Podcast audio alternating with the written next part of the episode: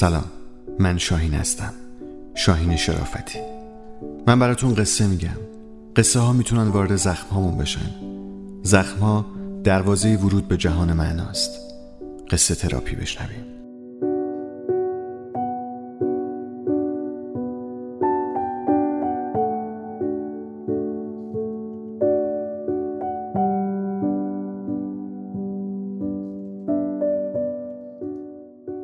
نفر اول صف نوشته رسول یونان.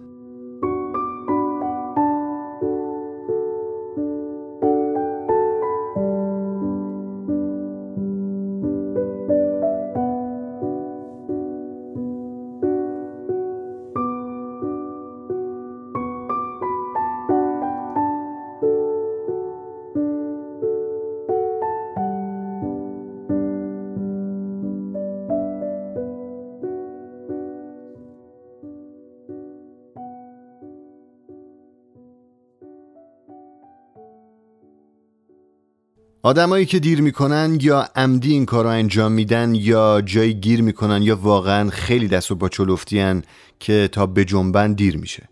اما آدمایی که زود می‌رسن کمی عجیب غریبن.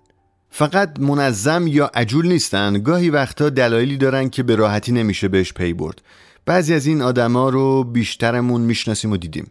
مثلا اونایی که هر روز صبح خیلی زود مقابل نونوایی حتی قبل از باز شدنشون ایستادن. یکی از این آدما مردیس میان سال با ریش و موهای سفید که صورت کشید و چشمای سبزش مثل یه تابلو نقاشی توی ذهنم نقش بسته. تقریبا پشت تمام درهای بسته میشه اون رو دید. به نظرم تنها افتخار زندگیش همینه که به عنوان نفر اول از درهای باز وارد میشه. این اواخر اون رو نزدیکی خونم دیدم. پشت در فروشگاهی که قرار بود اون روز لباس مردانه به حراج بذاره. فرصت رو غنیمت شمردم و رفتم پشت سرش ایستادم و سر صحبت رو باز کردم. آدم خوشمشربی بود. خیلی زود با هم جوشیدیم و صحبتمون گل انداخت. وقتی پرسیدم چرا همیشه قبل از باز شدن مغازه ها و بانک ها و اینجور جاها بهشون می‌رسه خندید و جواب داد با تو مسابقه گذاشتم. می‌خوام بگم که نمی‌تونی زودتر از من به اینجور جاها برسی. گفتم جدی میگی؟ دوباره خندید و گفت نه بابا شوخی می‌کنم من مسابقه نیستم. کمی سکوت کرد و بعد ادامه داد. یه عادت از دورانیه که توی زندان بودم. قاطی کرده بودم. همش پشت در بودم تا درها باز بشه و بیرون بیام. مگه باز می‌شد؟ ده سال طول کشید. فکر کن یه عمریه واسه خودش. نپرسیدم به خاطر چی زندان رفته بود. اهمیتی هم نداشت. فقط گفتم پس دلیلش اینه. خیلی راحت و آروم گفت نه نمی‌دونم. شاید دلیل اصلیش اینه که از زندگی عقب افتادم و حالا می‌خوام جبران کنم. و بعد برای اینکه حرف و عوض کرده باشه گفت شما هم انگار عادت داری به عنوان نفر اول از درها وارد بشی درسته؟ جواب دادم نه پرسید پس چطوری منو اینجور جاها می‌بینی؟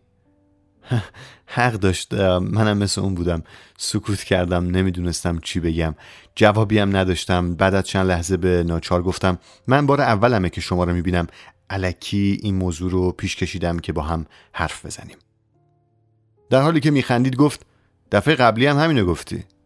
هول برم داشت. در چهرش دقیق شدم مثل من صورتش کشیده بود و چشمهای سبزی داشت. انگار خودم رو توی آینه شیشه یه فروشگاه می‌دیدم. در حالی که صداش توی گوشم پیچیده بود که می‌گفت شاید از زندگی عقب افتادم و حالا می‌خوام جبران کنم.